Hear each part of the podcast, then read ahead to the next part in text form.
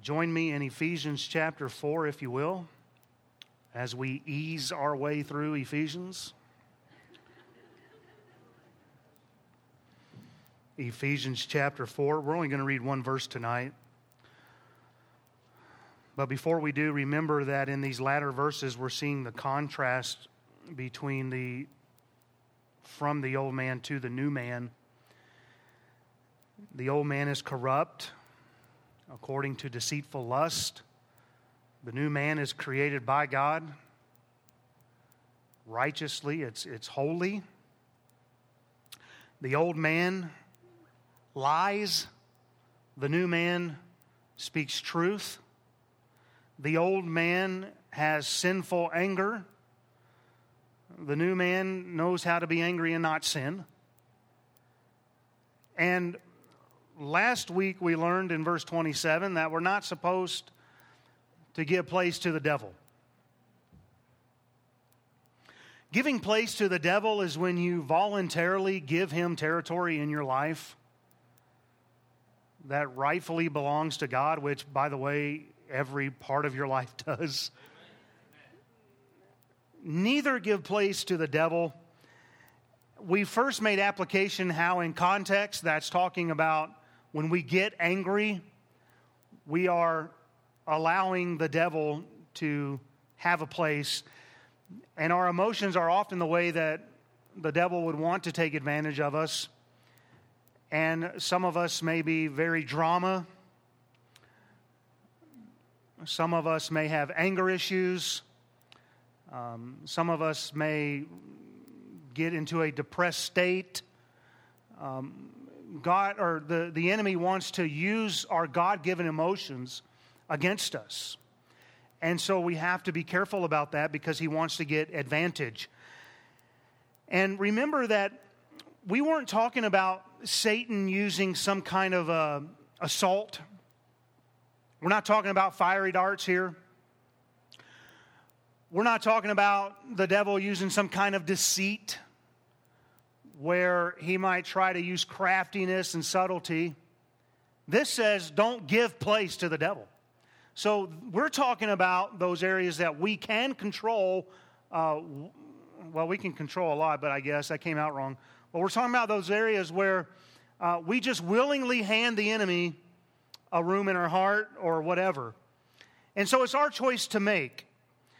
And when that happens, remember from last week, we have to confess our sins. And that means to call our sinfulness as God calls it.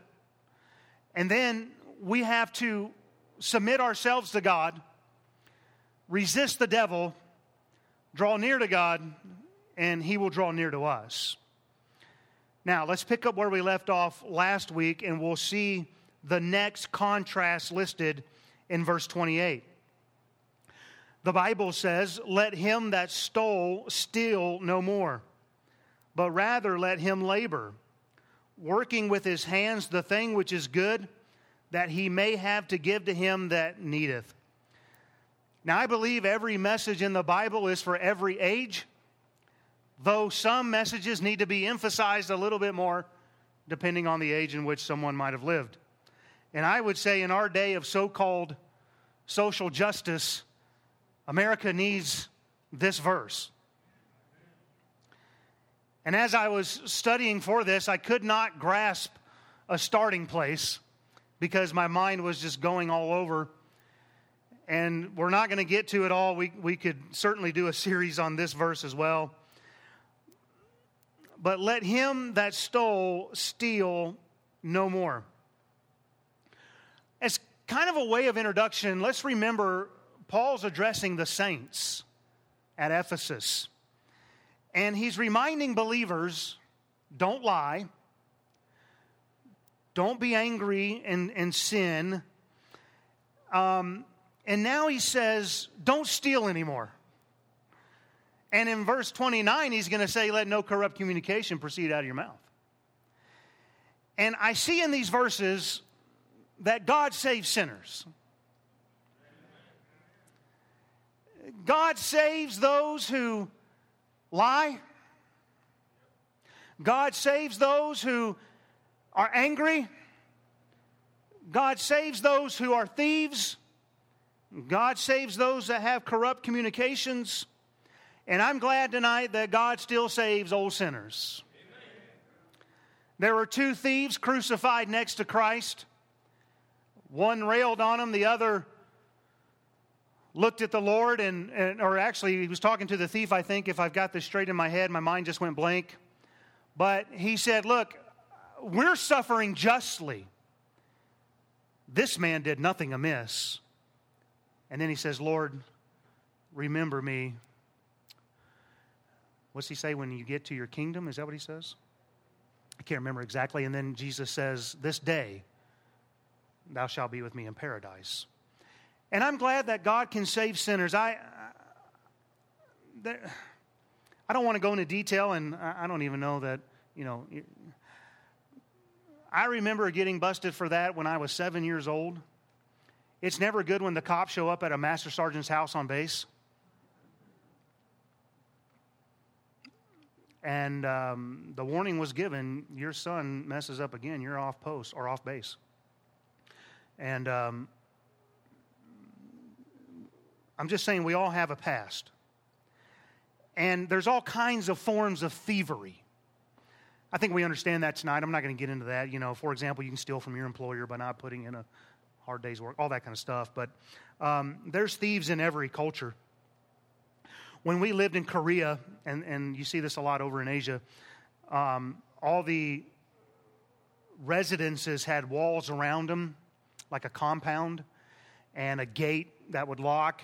But then they go the extra step, and on the top of the wall, they embed broken glass and nails so that you can't just climb over this wall. And, and that's comforting, you know, bringing uh, your wife over to Korea and saying, hey, this is where we live. Oh, that's great glass you got up there. Amen. Looks good. Um, what's that? Oh, and, and, bars were on the windows. And um, oddly enough, I felt very safe. And, um, and actually, the people were very nice. So, anyway, um, there's thieves in every culture, is all I'm saying. And um, I, I, got to, I got curious about this, so I did a Google search. the National Association for Shoplifting Prevention.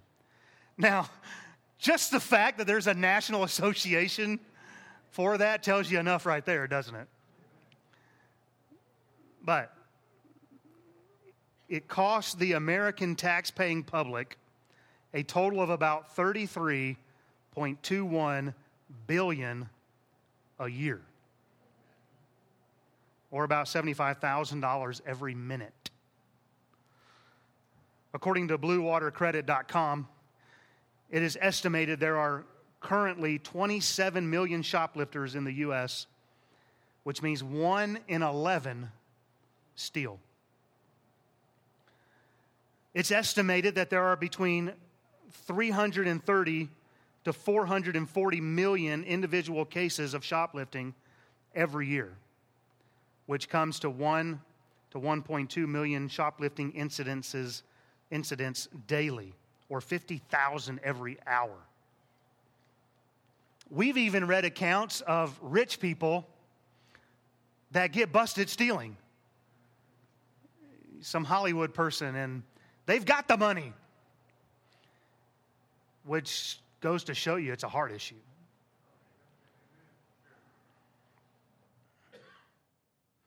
What Paul is saying here under the inspiration of the Holy Ghost is there ought to be a change in our lives after salvation.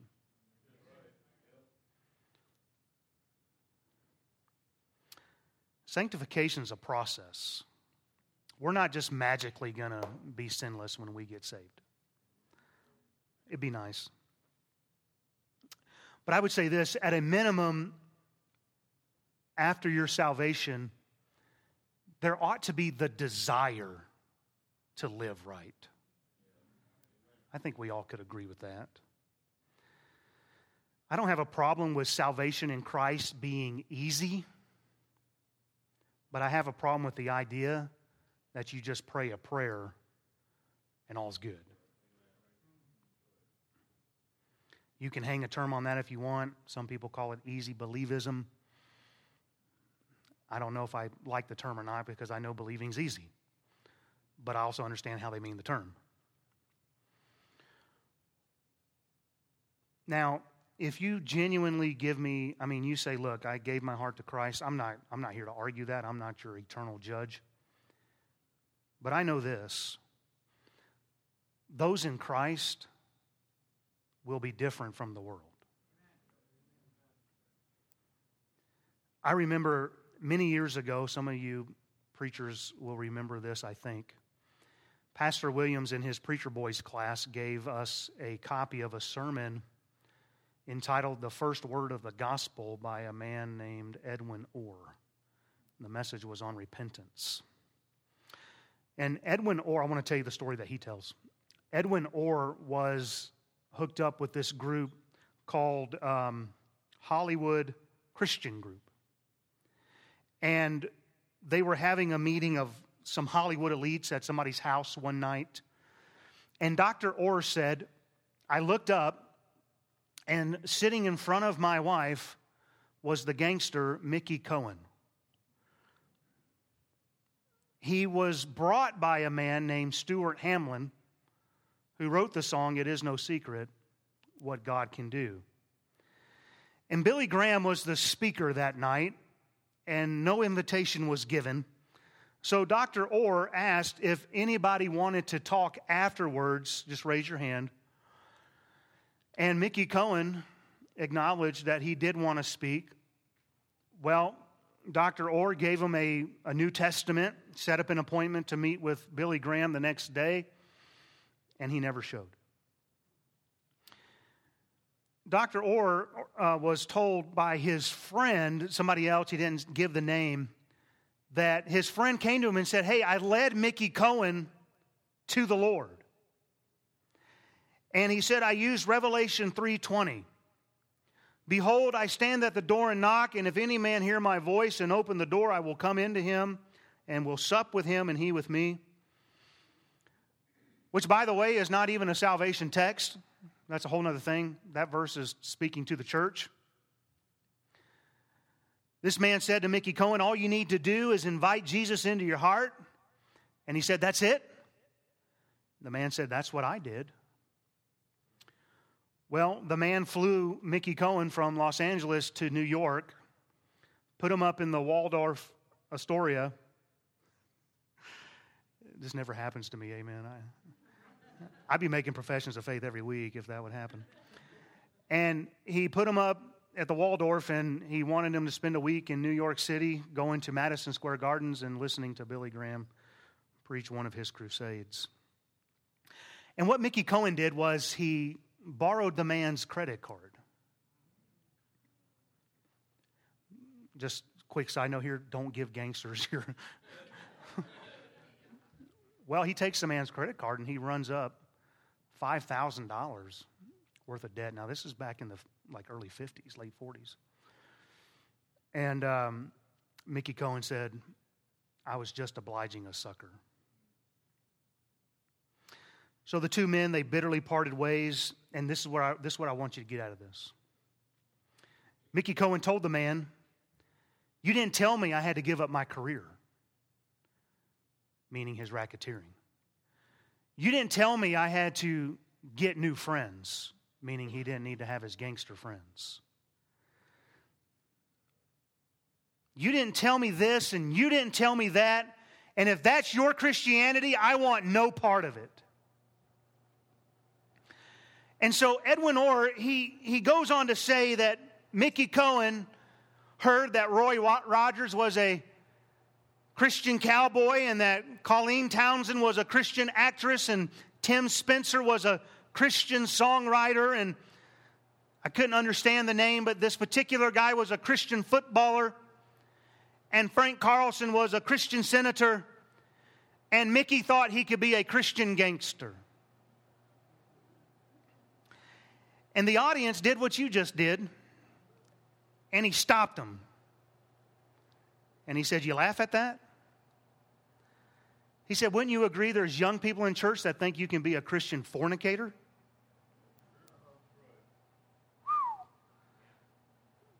I mean, he, he like chilled the room.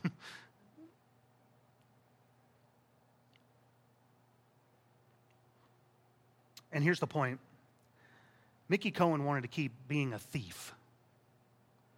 He wanted to mix an intellectual assent of Christ with a life of crime. And God is telling us in our text here, you can't do that.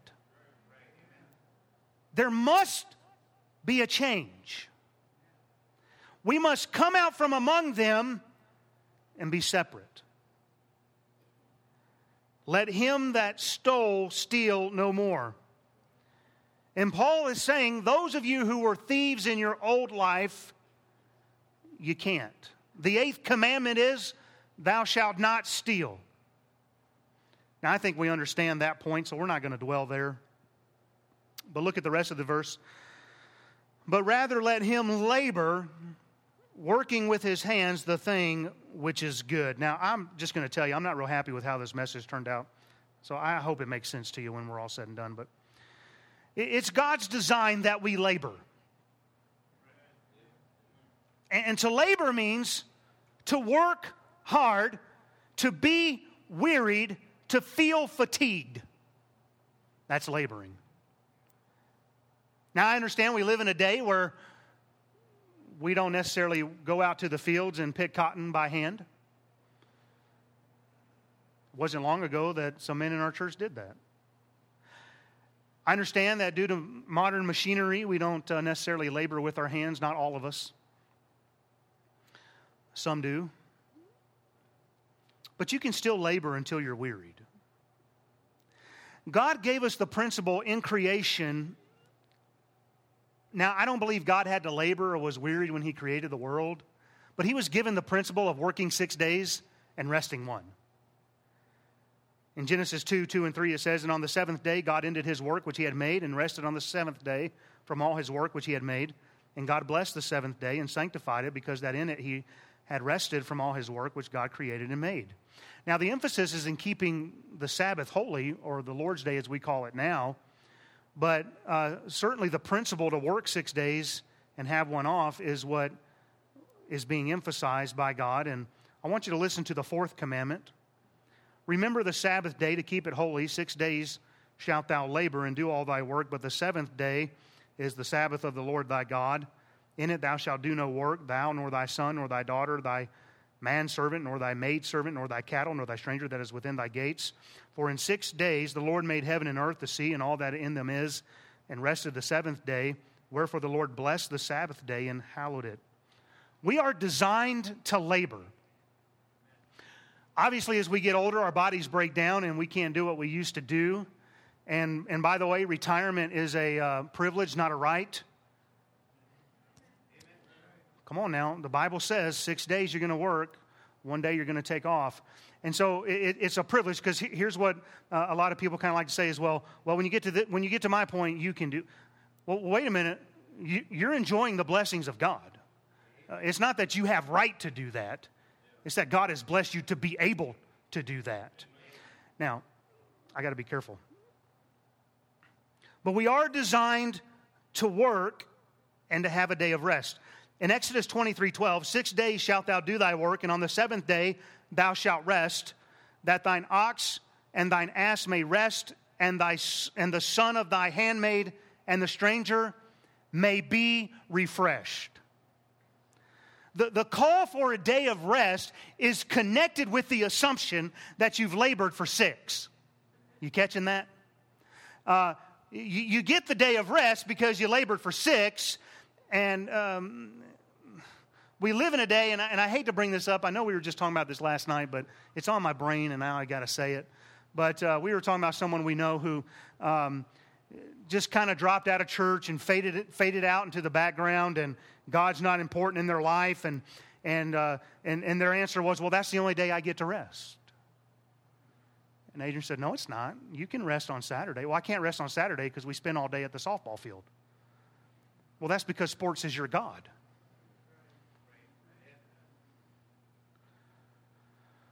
So the idea of being refreshed is that you actually put in some work. And you got to understand, in those days, you worked from sun up to sundown. And it wasn't that long ago in America that you did that. Some of you old timers remember getting up several hours before school just to go work on the farm. And then you got home from school and you had more work to do on the farm. And I think you would agree that overall, we are a lazy society today. Look, I'm not telling y'all are lazy, just smile. It's okay. You're starting to look convicted. Um, now, I know you're just falling asleep. It's okay. I, but we're a lazy society today. Um, but here's what I've noticed we're not lazy in finding ways to be lazy. We can be pretty ingenious, in, in, ingenious, in, industrial. Uh, we, we can find a lot of ways to, to be lazy. And I've done this, so I'm just going to go ahead and raise my hand, and maybe you have too. But have you ever laid around all day and you said, Man, I'm tired from doing nothing? right? I don't know why that is, but it's like your rest isn't sweet. I don't know, it's some kind of a curse.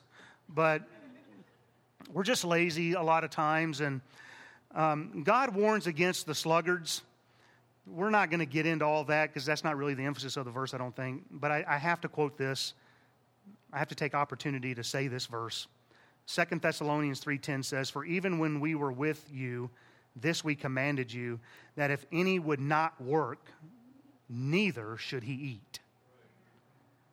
And I would love to run that down, but this is where America has gone astray because there are plenty who could work and don't, and yet they're on some sort of a program to take advantage of the taxpayer. And I would never pound the pulpit over those who can't help themselves, either through some sort of mental retardation or some sort of physical handicap, because God wants us to help them, as we'll see here in a minute. Um, God even wants us to help the poor and those in need but I'm not going to apologize for the word of God to the lazy bum when you're not getting a meal from me because you don't work. I'll never forget when Kevin Byer from Australia one time wrote a letter here. Uh, I'm pretty sure it was just his normal monthly letter, or maybe he was visiting. I can't remember, but he said this.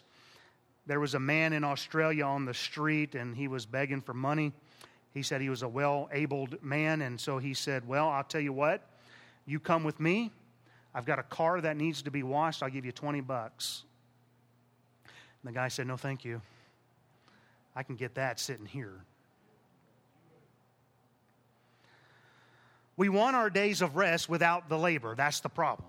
And, and here's the deal it's when we don't labor as we should we, that we find time to get into trouble. 2 Samuel 11, verses 1 through 4. And it came to pass after the year was expired, at the time when the kings go forth to battle, that David sent Joab and his servants with him and all Israel. And they destroyed the children of Ammon and besieged Rabbah. But David tarried still at Jerusalem and it came to pass in an evening tide that David arose from off his bed and walked upon the roof of the king's house. And from the roof he saw a woman washing herself, and the woman was very beautiful to look upon. And David sent and inquired after the woman, and one said, Is not this Bathsheba, the daughter of Eliam, the wife of Uriah the Hittite? And David sent messengers and took her, and she came in unto him, and he lay with her, for she was purified from her uncleanness, and she returned unto her house. And so David knew better than to walk out on his roof at that time. I don't have time to get into all that, but it was the time where women would go and purify themselves. And, uh, and, and he knew better, but he was there. But let, let me say this before I get ahead of my notes. I'm not suggesting that if you work all the time, you're not going to sin. There are people who work all the time who are workaholics, and they got all kind of problems because they're never home. But the principle is clear. David wasn't where he ought to have been, right? Everybody understand that? It was the time when the kings would go forth to battle, but he chose to delegate that responsibility to Joab, and so David stayed home. On top of that, the text seems to suggest that David was napping at a time that maybe he shouldn't have been. I don't know. But it says he arose off his bed at evening tide. And for sure, he should have been at the battle during that time. He wasn't fulfilling God's plan to labor, and it got him in a mess of trouble. And really, his whole family, because the sword would not depart from his family as a result. And he stole that which wasn't his. He stole Bathsheba, who was the wife of Uriah. And what just really kind of breaks your heart is Uriah was one of his mighty men. But I'm off track here from our context. This, this verse, though, is telling us we need to labor instead of stealing. There are those who would rather steal than labor. But I want to tell you tonight that there's a blessing in laboring. The Bible says in Psalm uh, 128 in verse 2 For thou shalt eat the labor of thine hands, happy shalt thou be, and it shall be well with thee. There, there's just blessings when we understand that our livelihood is because we put forth some kind of effort. Proverbs 13 11, he that gathereth by labor shall increase. Proverbs 14 23, in all labor there is profit. Ecclesiastes 2:24 There is nothing better for a man than that he should eat and drink that he should make his soul enjoy good in his labor this also I saw that it was from the hand of God now, I want you to take this the right way because we understand that what we have is from God. But if I can say it this way, there's satisfaction from knowing we can stand on our own, so to speak. Is everybody with me? There's a difference between, uh, there, there's a different kind of stewardship when we earned it you're probably going to treat something a little bit better when you labor to buy it than when somebody just gave it to you. Now, you keep giving me stuff, amen, but you understand what I'm saying, though. Um, there's a respect for what it takes to earn a buck. I'll never forget when the kids were, were, were even younger than they are now, and uh, we were at the dinner table, and I, I asked a question about what do y'all think this cost? It is so goofy to hear all the ranges of, you know, and Carson was like the one that was way out there. He's like, I don't know, $300? And we're talking like a $5 piece. I mean, it was $300. And I'm like, you guys have no conception of what it means to work and earn, earn a living. But when you labor, there's a greater appreciation for life. I mean, there just is. Um, now, our text says we're to labor for the thing which is good. We are warned in Proverbs don't labor to be rich. Our labor is to have a purpose beyond our own selfish gain. Uh, we, we read that we are to labor here in our text that we may have to give to him that needeth. The fact of the matter is, needs come up which can't always be met on our own. Oh, we, we've really experienced that since becoming a pastor. There's needs that come up that you just can't, you can't meet on your own. There are medical emergencies. Our cars break down. Our houses have issues. Um, there are layoffs. And I'm trying to say it this way there are those who labor and are poor, but for but they're still laboring, and, and for various reasons, legitimate reasons, they just don't make enough in life. And and and the Bible says here, you labor so that you can give.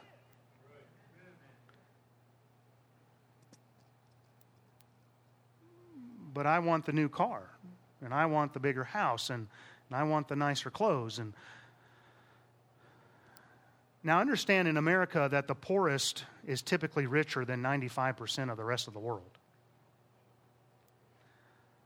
But if you go somewhere like the Philippines,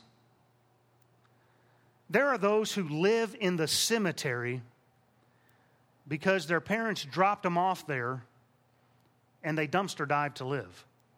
Food. Every nation has this. We have it here in Rapid City to some extent, but some more than others. And God intends for our labors to be able to help those in need. Now, I'm not saying in this day and age that we're not to try to analyze the situation a little bit. Pray about it.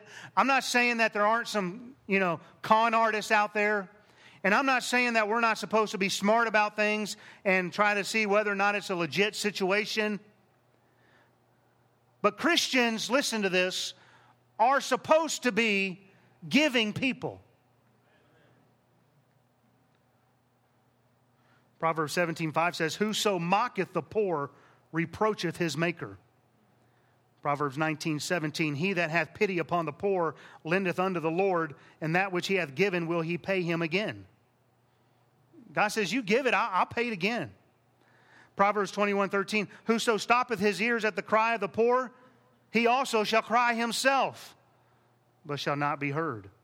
Proverbs 22, 9, He that hath a bountiful eye shall be blessed, for he giveth of his bread to the poor. Proverbs 28, 27, he that giveth unto the poor shall not lack, but he that hideth his eyes shall have many a curse. The virtuous woman of Proverbs 31 is said to stretch out her hand to the poor. 1 John 3:17 But whosoever hath this world's good and seeth his brother have need and shutteth up his bowels of compassion from him how dwelleth the love of God in him Don't despise the poor because you can be there tomorrow. See also the book of Job. But count your blessings, and in your labors be ready to give to those in need. And, and here's something that we Christians have to learn in this day and age, and that is to give without expectation of return. Because there are plenty of people in need and they come through our church.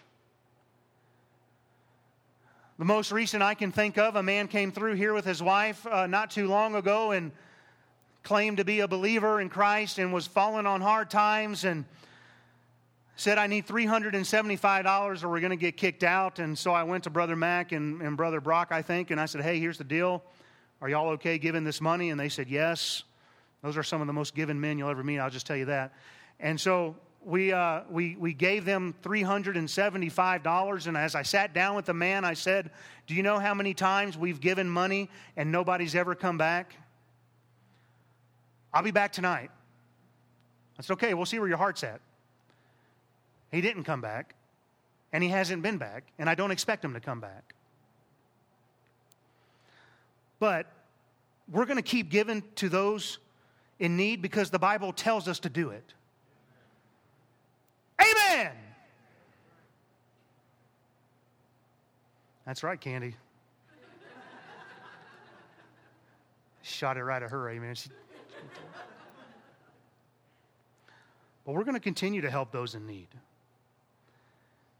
Matthew 25, 33 through 40 says, And he shall set the sheep on his right hand, but the goats on the left. Then shall the king say unto them on his right hand, Come ye blessed of my Father, inherit the kingdom prepared for you from the foundation of the world.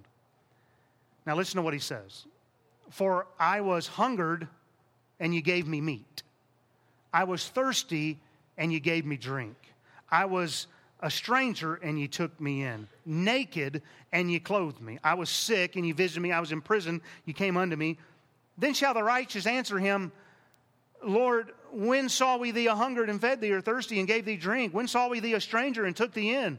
or naked and clothed thee? Or when saw we thee sick or in prison and came unto thee? And the king shall answer and say unto them, Verily I say unto you, insomuch as ye have done it unto one of the least of these, my brethren, ye have done it unto me. So we ought to be ready to feed the hungry. We ought to give drink to those that are thirsty. We ought to be ready to clothe the naked. Because Jesus said, when you do that, you're doing it unto me. In James chapter 2, verses 15 and 16, if a brother or sister be naked and destitute of daily food, and one of you say unto them, Depart in peace, be ye warmed and filled, notwithstanding, ye give them not those things which are needful to the body, what doth it profit? Hebrews 13, 2 says, Be not forgetful to entertain strangers, for thereby some have entertained strange, uh, angels unaware. I can't tell you what all that means, but it sounds like to me sometimes we're entertaining strange, uh, angels. And when we have it to give, we should not immediately shy away from helping. Those who have been blessed above measure through their labors need to give to those in need. I'm not preaching some kind of socialism, but I'm talking about what our Father says to do. 1 Peter 4 8 through 10 says, And above all these things, have fervent charity among yourselves. For charity shall cover the multitudes of sin, multitude of sins. Use hospitality one to another without grudging, as every man hath received the gift. Even so, minister the same one to another as good stewards of the manifold grace of God. Romans 12 13 says, distributing to the necessity of saints, given to hospitality. And I know some would argue, well, you, you take care of the brethren, you don't take care of the lost. Well, Galatians 6:10 says, "And as we have therefore opportunity, let us do good unto all men, especially unto them who are of the household of faith." Now, I have a personal policy that I will first take care of those in here before I will take care of somebody who comes in off the street. That's just the way I do it. Because people have needs in here. And if I have to make a decision, I'm going to choose the household of faith first. You can disagree with that if you want, but i am the one that'll stand and account for that. And there's, there's another thought that we just don't have time to get into. But we need to give those in need so they're not tempted to steal. This is hard to understand in our culture. It's just hard to understand today. But Proverbs 6 30 and 31 say, Men, do not despise a thief if he steal to satisfy his soul when he's hungry. But if he be found, he shall restore sevenfold. He shall give all the substance of his house. So God's not excusing the thievery. There needs to be a payback for that. But we need to be understanding of those who are just on some desperate times. Anyway, there's a lot of wrinkles to this that I said we wouldn't get into tonight, and that's as far as we're going to take it. But here's the contrasted conclusion don't steal, but rather labor. Then in your labors, give to those in need. And you'll be blessed. My dad is one of the most giving people I know. And I'm sure I've told the story before, and I won't tell the whole story, but I remember in Georgia when he pastored two small country churches, and people would come up and he would open up his wallet and give what he had. And that's back when you carried cash. And yet, God met all of our needs. You know what I'm saying? God will take care of you. You just do the right thing and you just be a blessing. Let's pray. Father, I love you. Thank you for your word. And I pray that if uh, anyone in here has an issue with stealing, that you would just convict that heart. And that we would learn to labor and not just labor for selfish gain, but that we might labor that we might give. And as preacher would say, he would pray for money to come in this hand so he could give it out with the other hand.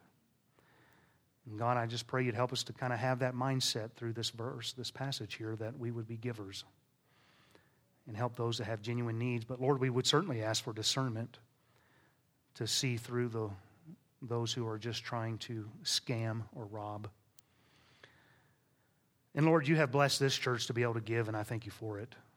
And so I pray that you'd help us to just stay stay generous, have the right kind of heart, and then give us discernment corporately as well. Now, Father, I pray you give us safety as we go home, please. I ask it for Christ's sake. Amen.